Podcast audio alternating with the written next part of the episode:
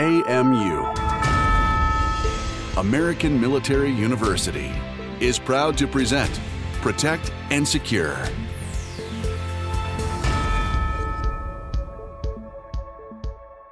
Hello, I'm your host, Glynn Cosker, and welcome to the podcast. On this podcast, I regularly welcome a guest to explore issues related to homeland security, immigration, border control, and a lot more. And joining me today is Sylvia Longmire, an expert in border security, immigration, Mexico's drug wars, and a whole lot more. She's also the author of two books, Cartel and Border Insanity she frequently appears on national news outlets as a subject matter expert on the Latin American drug cartels, among other things. So, how are you today, Sylvia? I'm wonderful. Thank you for having me. Awesome. Great. It's always great to have you. And today we're going to talk about our border with Mexico. It's a great topic, and it was front and center four years ago. Still is today, but four years ago, all we kept hearing was that chant build the wall, build the wall. I'm not doing it right, but that's what it was. And of course, that was then candidate Donald Trump's rallying cry and the uh, major policy promise that he touted for his successful run for the White House four years ago. But, Sylvia, it's 2020 right now, and how complete is President Trump's wall?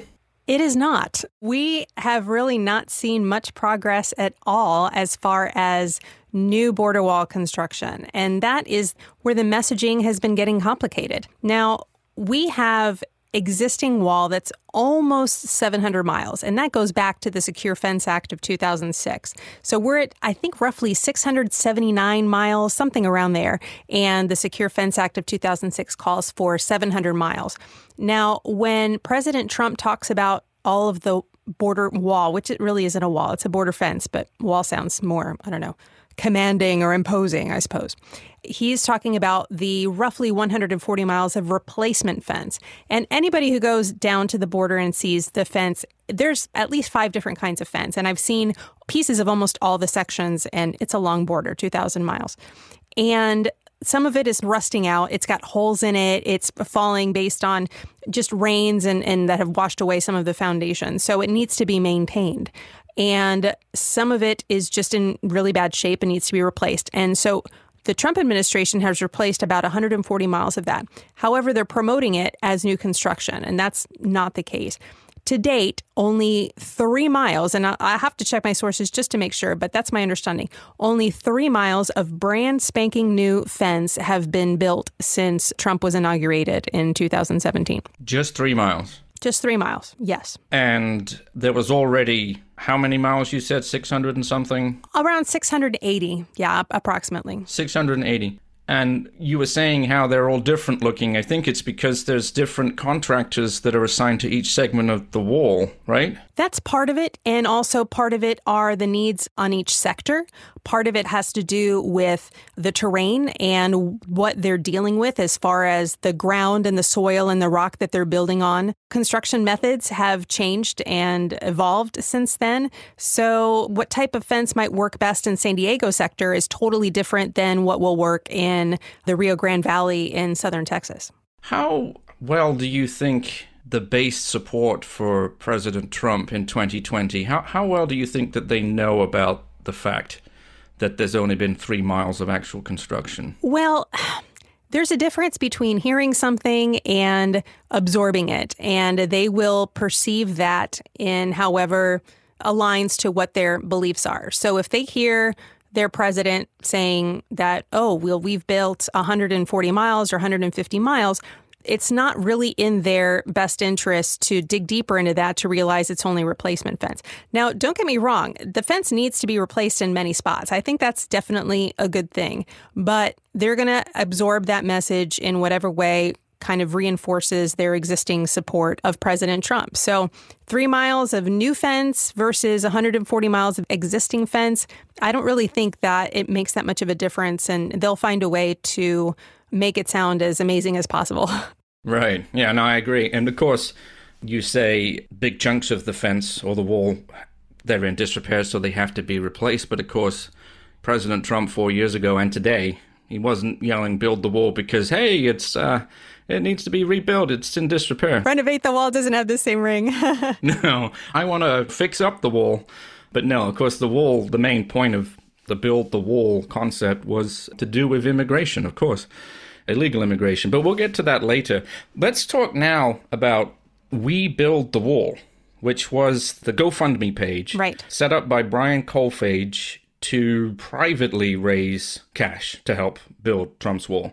And I got to be honest with you, when I first saw this back in 2018, I was kind of skeptical about the whole thing. And of course, we've learned recently that Kolfage and President Trump's former advisor, Steve Bannon, allegedly gave some of that 20 odd million dollars that was raised to themselves. Allegedly. allegedly. Yeah, I think I worked allegedly in there. So, what's your take on all of that? Oh, I'll admit I had a good laugh when I saw this story. Now, this is my job. So I've been following this We Build the Wall for some time and writing about it for In Homeland Security, as you well know.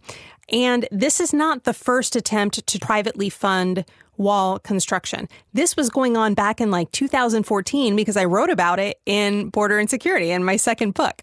And it's been met with mixed reviews. And the first time that somebody tried to privately fund the wall, it didn't go anywhere. They raised about maybe, I don't know, $200,000, $300,000 and they weren't able to do anything with it. So they ended up either having to donate it to some nonprofits or give it back to some of the donors. So it's not reinventing the wheel. But Brian Kolfage is more well known because he's a wounded warrior. So he's the kind of personality and has the kind of story that is more likely to generate donations. And he generated a lot, a lot of donations, millions and millions of dollars. And not only that, but he managed to secure some very high profile names for the board, including Steve Bannon, who was Trump's former senior advisor, and Chris Kobach. He was a candidate, I believe, in Kansas for Secretary of State, and he was part of Trump's Voter Security Commission, which is somewhat ironic. So he was raising all this money and all this money, and they contracted out because they had to find somebody to build this Fisher Industries, run by Tommy Fisher, and that's where the drama continues. So, Tommy Fisher has been running this construction company for some time, but he's also a very huge supporter of President Trump. He hasn't donated, relatively speaking, a ton of money. I think it's like roughly $24,000 to Trump's political campaign. But what's interesting is that the Army Corps of Engineers has repeatedly denied Fisher Industries applications for contracting projects, for building the wall and other things. However, President Trump started lobbying the U.S. Army Corps of Engineers on behalf of Fisher Industries. This has never happened before. We've been building along the border for a long time, and we have spent billions and billions of dollars on both physical wall construction, on the virtual border fence, which wasted over a billion dollars in money. And uh, there have been contractors all over the place that have been involved in border construction, but never has a U.S. president lobbied on behalf of one of these companies to another government agency to try to push this person forward. Well, they finally did get one of the government contracts. It was for a pretty small portion of the wall, but everybody was like, this is kind of is a little fishy, no pun intended, but something just doesn't smell right here. So then comes in this build the wall, which started a couple years ago, and Fisher Industries was chosen to build these sections. Now, when it first kicked off, Customs and Border Protection was made aware of it, and at first they were in support of it. But as the construction continued, particularly in Texas, CBP started to back away from it. Now, Chris Kobach went on the record to say that he had many conversations with President Trump saying that President Trump supported the construction and thought it was great, but this is all hearsay. There's no recordings or anything on paper saying this. Then in July of this past year, President Trump did go on the record in interviews and on Twitter saying that it's a vanity project, it's just for show, I think it's ridiculous, and basically backing away from it. So there's no way to prove that he supported it at one point and changed his mind later on, but it was pretty smart of him to back away from it because they started having serious problems. And the biggest reason that CBP backed away from it is because they were building the We Build the Wall section on parts nowhere near where the actual border fence goes because it was just a bad location choice based on the soil. It was very unstable and it was just poor construction process. And Fisher Industries has been dinged several times in the past for other projects that have been poor quality and poor workmanship. So it was just a disaster anyway. Where they picked to build it and the method they chose to build it, it was just poor workmanship.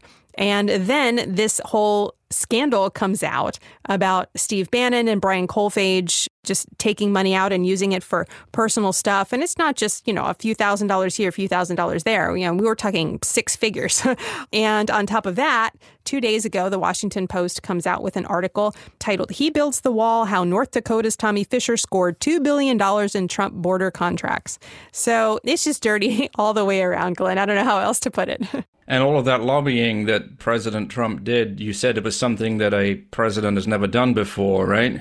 No, it's very uncharacteristic and shady all the way around. To have the President of the United States, the leader of the free world, as we have generally called that office, lobbying on behalf of one little construction company in North Dakota is just shady as all get out.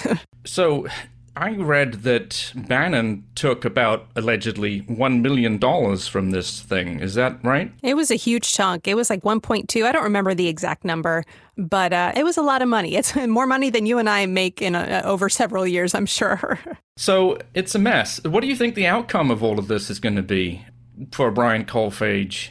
And there are two other defendants uh, along with Kolfage and uh, Steve Bannon. Yes, board members. Well, I don't know if anybody's going to see any jail time, but I'm pretty sure that they're going to get some sort of financial sanction, that's for sure. I do know that Brian Kolfage has to pay all the money back for the donations. It was like, I think it's like, oh gosh, it's a lot of money. I can't remember the exact dollar figure, but he has to pay it all back. So there's that. I don't know that anybody will see jail time. It's a white collar crime, and I'm sure they have very, very good attorneys. So they'll probably be fined and I don't know, maybe get some probation or something like that. But yeah, we'll see. I'm sure their lawyers will get them out of anything serious. True. And of course, regardless of what President Trump says about any relation to all of this, it's still damaging to his campaign because obviously anything entitled We Build the Wall is associated with his platform and um, the Republican side of the policy to do with border security, of course. I don't think it's going to be damaging to him at all. I really don't. I think that his supporters will see it as some type of effort to make him look bad or to ruin an attempt to improve border security and that there is some sort of conspiracy or deep state or somebody plotting against him and his overall effort and the effort of these very good citizens and patriots to stop illegal immigration. I don't think it's going to hurt him at all personally. That's very true, of course. What I should have said, it would have hurt in normal times, it would hurt a campaign, but nothing seems to hurt President Trump. In fact, if anything, he'll probably go up in uh, the estimation of some of his base. So let's just dig a little deeper into it, though. If I'm not wrong, they did start to build. You mentioned it, that they started to build the wall. I believe they built it on private property. Is that correct? They did. But how far away was it from where they were supposed to be, or President Trump wanted to build the wall? I believe it was a good distance away. However, it was in one of the areas that was designated for additional fence sections. Okay just to get my brain around the whole fence wall thing. You mentioned it at the beginning of the podcast that there are so many different contractors, builders. Each section costs a different amount of money and it's a different length and it looks different from the other. It seems a little strange to me that when Ford makes a car, they all look pretty much the same, right? Maybe I'm being a little bit too. Um... If you're a Lamborghini driver, probably. right. No, but you know, I mean, a Ford Fusion looks the same pretty much every time a Ford Fusion rolled off the line. It looked the same as the one behind it, right? Because Ford had a template that they would stick to. It just seems very strange. And I suppose it's because there's been so many different administrations and such. But it does seem strange that, that it could be some sort of uniformity do you want to talk about that? Sure. And kind of like what I mentioned earlier is that they have to take into account the topography and the geography and, and what they're working with as far as materials. So they're using in Texas and in parts of Arizona, bollard fencing. That seems to be the standard for the most part, which is just the metal poles. And they're like 30 feet high. And I don't know how many feet they go into the ground, but it's pretty deep into concrete. And they have gates that open and close that allow cars to go in and out. Now, in San Diego sector, it's more of a traditional fence that you can actually see through. It's 20 feet high. It's got concertina wire and similar. It has gates that open and close, but you can see through it. And the bollard fence, the bollards are spaced apart far enough where you can see what's going on the other side. And that was one of the problems with the original fence in San Diego sector, where it was just landing mat aluminum and it was solid and you couldn't see what was going on on the other side and it's all rusted out. So that's a lot of what has been replaced in the last several years. So the costs are different and based on what the president wants, based on what DHS and the Border Patrol, what they want and what their operational needs are, they're going to get several bids from several different contractors offering them several different options. Now, when Trump first came into office, he wanted to get a couple of different samples. I think it was five or six different contractors built a prototype section of an actual wall. And they really went all out as far as testing it. They had some special operations guys go in there with like grappling hooks and ropes and all this other stuff to see if they could scale it. And there was one where nobody could get over it. And they were thrilled about that one. The only problem is, is that it was an actual concrete wall and it was way too expensive for the scope of work. And just logistically speaking, it would take too long and way too much money to build. So even though it was impenetrable, it just wasn't going to work out. And plus, it was bad for Border Patrol because they couldn't see what was going on on the other side. So, because of that, then you had to add the extra expense of putting cameras on top of the wall and how they would fare in the really harsh weather conditions. And it was a total mess. So then, after about maybe, I guess it was about a year, President Trump said, okay, it's really not going to be a wall so much as a fence, and we're going with stainless steel but it's still a wall. Okay. Then after that, he said he wanted to paint it black. Now, black absorbs heat. If you've ever worn black in Florida, nobody wears black in Florida because black gets really, really hot, just as anybody with a black car will know as well in the summer. So he wanted to paint it black to help deter people from climbing the wall because they would get burned. But the cost of the paint, again, and the time it would take to not only initially paint the wall, but maintain that paint on the wall over an extended period of time. Again, the cost was just way too much. Then he wanted to put spikes on top of the fence. He just went through so many different iterations. And that's really one of the big reasons for the delay. And I know we'll talk about this probably later as far as congressional funding and that whole mess with the national emergency declaration.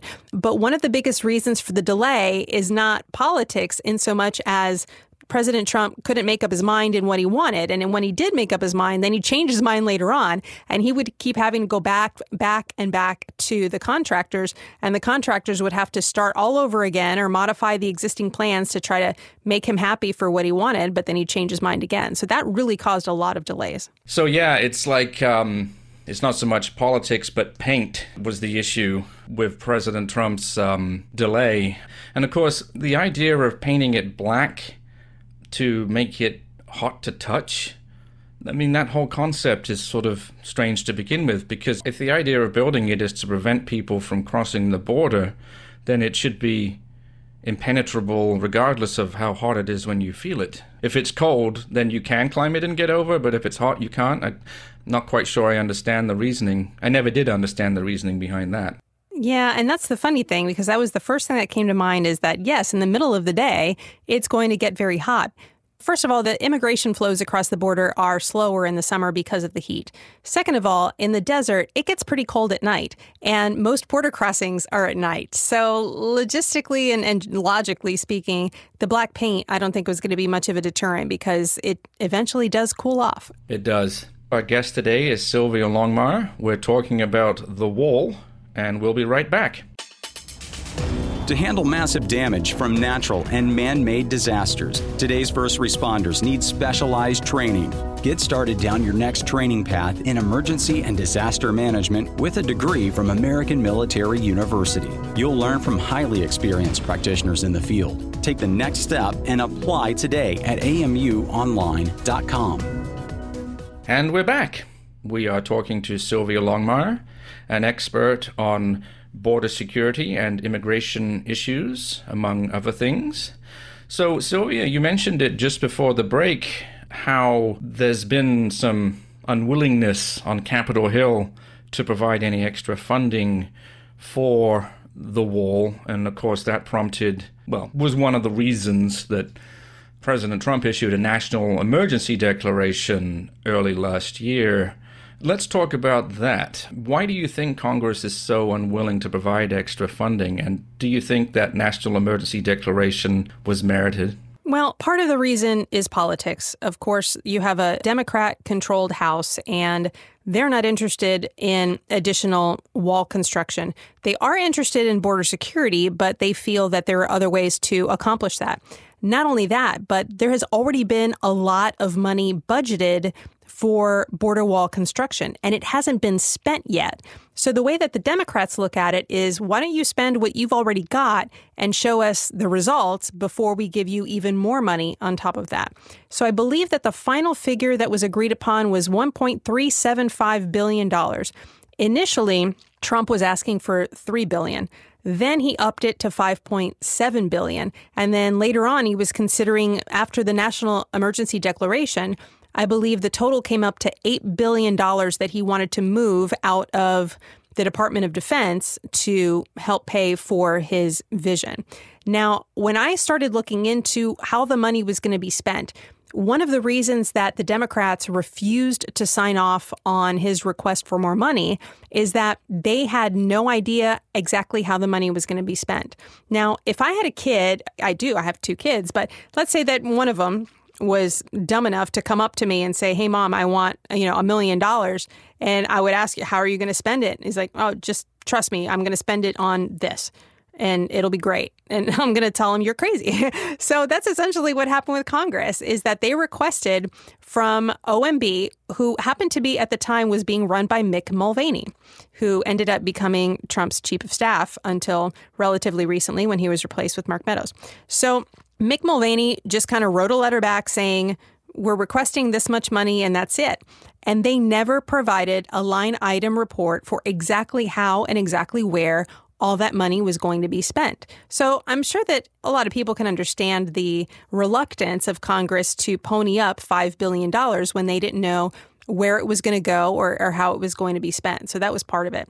Then, once the national emergency declaration went out, the money started moving and it came out from places that some might say was controversial. It came out of some pockets for rebuilding housing, fixing up housing for training programs. Nothing major that you would see like, you know, research and development and construction for fighter jet projects or whatever, but it was some things that people would consider critical. And also it came out from some counter drug funding, which I would say is critical, but I'm biased because this is my line of work. Then the courts got involved and lawyers started getting into the legality or lack thereof for the president moving around that money in order to fund something that had nothing to do with basically military projects. So finally, it got through the courts, and some of the courts finally said it's okay to use this money. And that was, it's not like that was yesterday. This was several, several months ago where the money was finally being released. But here we are in the third quarter of 2020 and we really still haven't seen line item budget or how exactly how and exactly where the money's being spent. And considering we only have 3 new miles of border wall there can't be that much that has been laid out after all that trouble. And there's been four years to get this accomplished. In the first two years of office, there was a Republican president, a Republican Senate, and a Republican House. And none of that got accomplished then either. So this is just kind of adding on to all the obstacles in front of the president as far as moving forward with this plan for the border fence. Absolutely. And um, three miles, four years. Is there a date somewhere in the future where the wall will be completed? I mean, will it take Trump being reelected? Followed by another Republican in the White House from 2025 onwards? Or what do you see happening? Will it ever be built? Well, completed is a very subjective word. Is completed when we get to 700 miles during the campaign. I think that President Trump wanted to get the message across that he wanted the entire 2,000 miles fenced off. And I'm sure there are plenty of Americans who would love to see that, but there's no reason for it. I think there's plenty of people in America who still think that's an option. They haven't been told otherwise. Yes. uh, yes, just do it. Throw money at it. It'll be fine. But it's not practical and it's not necessary for millions of reasons. And, and we don't really have to go into them. But let's just say that is never going to happen. You're never going to fence off the whole border. So it's a matter of picking and choosing what makes the most sense and what can we afford as a country. So we haven't even gotten to the 700 miles that goes back 14 years to the Secure Fence Act. So, will it be complete when we reach 700 miles? Well, that depends on, on whom you ask. So, for some people, it won't be complete until the whole thing is done. Most of it is going to depend on politics. Most of it is also going to depend on the flows of immigration across the border and how effective they think a fence is going to be to stop it. Now, what's interesting is taking a look at how the immigration flows have changed because of COVID 19. Now, it's slowed down significantly partly, I think, because of the virus. And we talked about this in our last podcast, but also because of the migration protocols and how we've cut back dramatically on who we allow in to request asylum.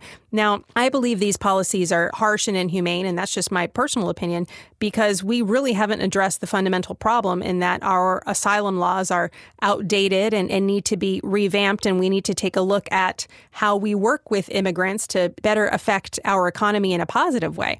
So, again, with only three new miles of fence, and we've seen a dramatic reduction in illegal immigration because of policies.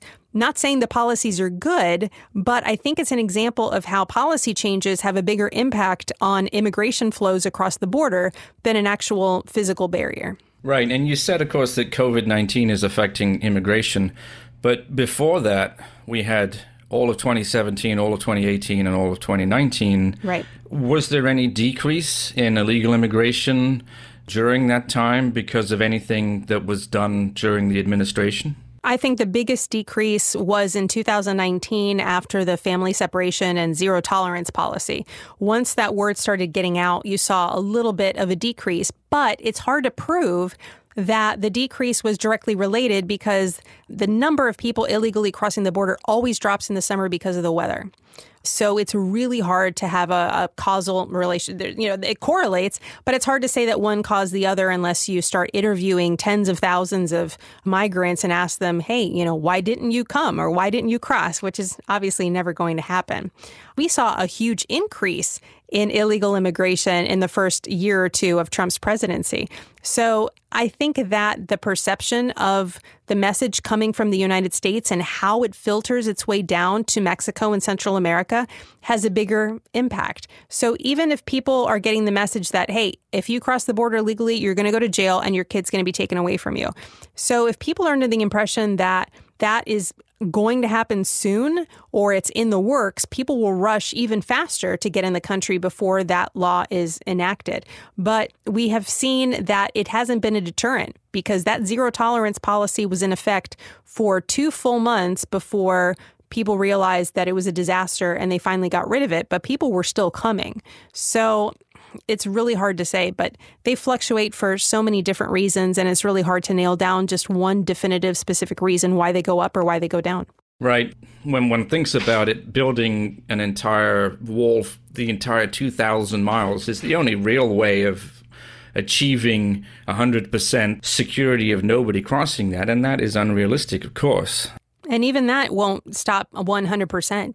It can reduce it, of course, but we've seen with drug smugglers, and they're very creative. And we've seen that with the Berlin Wall, uh, even though significantly fewer people got across, but people still got out of East Germany despite the Berlin Wall. And people will still get out of any country or any situation where you have that. I mean, just take a look at Israel and Palestine and, and the surrounding countries. I've seen the wall in Jerusalem with my own two eyes, and it is significantly more imposing than anything we have here. But the tunnels, from what I hear underground there, are ridiculous. So you still have people coming and going. No matter what barrier you put up, somebody or something is always going to get through. Let's talk about the election that's coming up because there's an election in November. There is? Yes, there I'm is. so glad you let me know. I know. It's like, but the thing is, though, four years ago, it was all we saw and heard every day forever and ever. And this time it's it's there, but it's definitely doesn't feel like an election year, does it? I mean, it just feels. No, I it- mean, this is COVID 19 year. It's no other year. This is always going to be COVID 19 year, even though it's an election year. But anyway, if former Vice President Joe Biden is elected president in November, how will his immigration and border security policy differ from President Trump's? That's a good question because he really has not made that part of really the forefront of his policy platform. We're hearing what most voters are caring about. And you take a look at the polls and they care about COVID 19, they care about the economy, they care about jobs, and they care about healthcare. So those are the top three things right now. So I personally, and I don't have cable TV and I don't really see too many ads and I don't go online really looking into what the platform is. So to be perfectly honest, I'm not exactly sure what his policy will be. But if I had to guess, just based on the Democratic platform as a whole, I think that he would probably be more interested in immigration reform, uh, comprehensive immigration reform, while not focusing so much on physical barriers. I don't know if he wants to take a look at revamping asylum policy. I'm not sure. I would guess that he would be against expanding the border wall. I don't think he'd want to tear it down. And I'm certainly confident that he would not be in favor of open borders, as some people would like to say. I don't think that the Democratic Party as a whole is interested in open borders, although it's a really great attack point and, and talking point for the GOP. But I don't think he would be interested at all in wasting money on additional sections of fence, just repairing and repairing and replacing, sure, because the fence does serve a purpose, but not tearing it down and not expanding it, just kind of leaving it as is and focusing more on humanitarian and, and logical approach to revamping what our current immigration and asylum policies are. I think that's all we have time for today. I'd like to thank my guest, Sylvia Longmire. Thank you, Sylvia. It's always a pleasure. Always fun. And we will be back next time for another episode. Until then, stay safe. For more information about our university, visit us at amuonline.com. Thank you for listening. AMU, American Military University.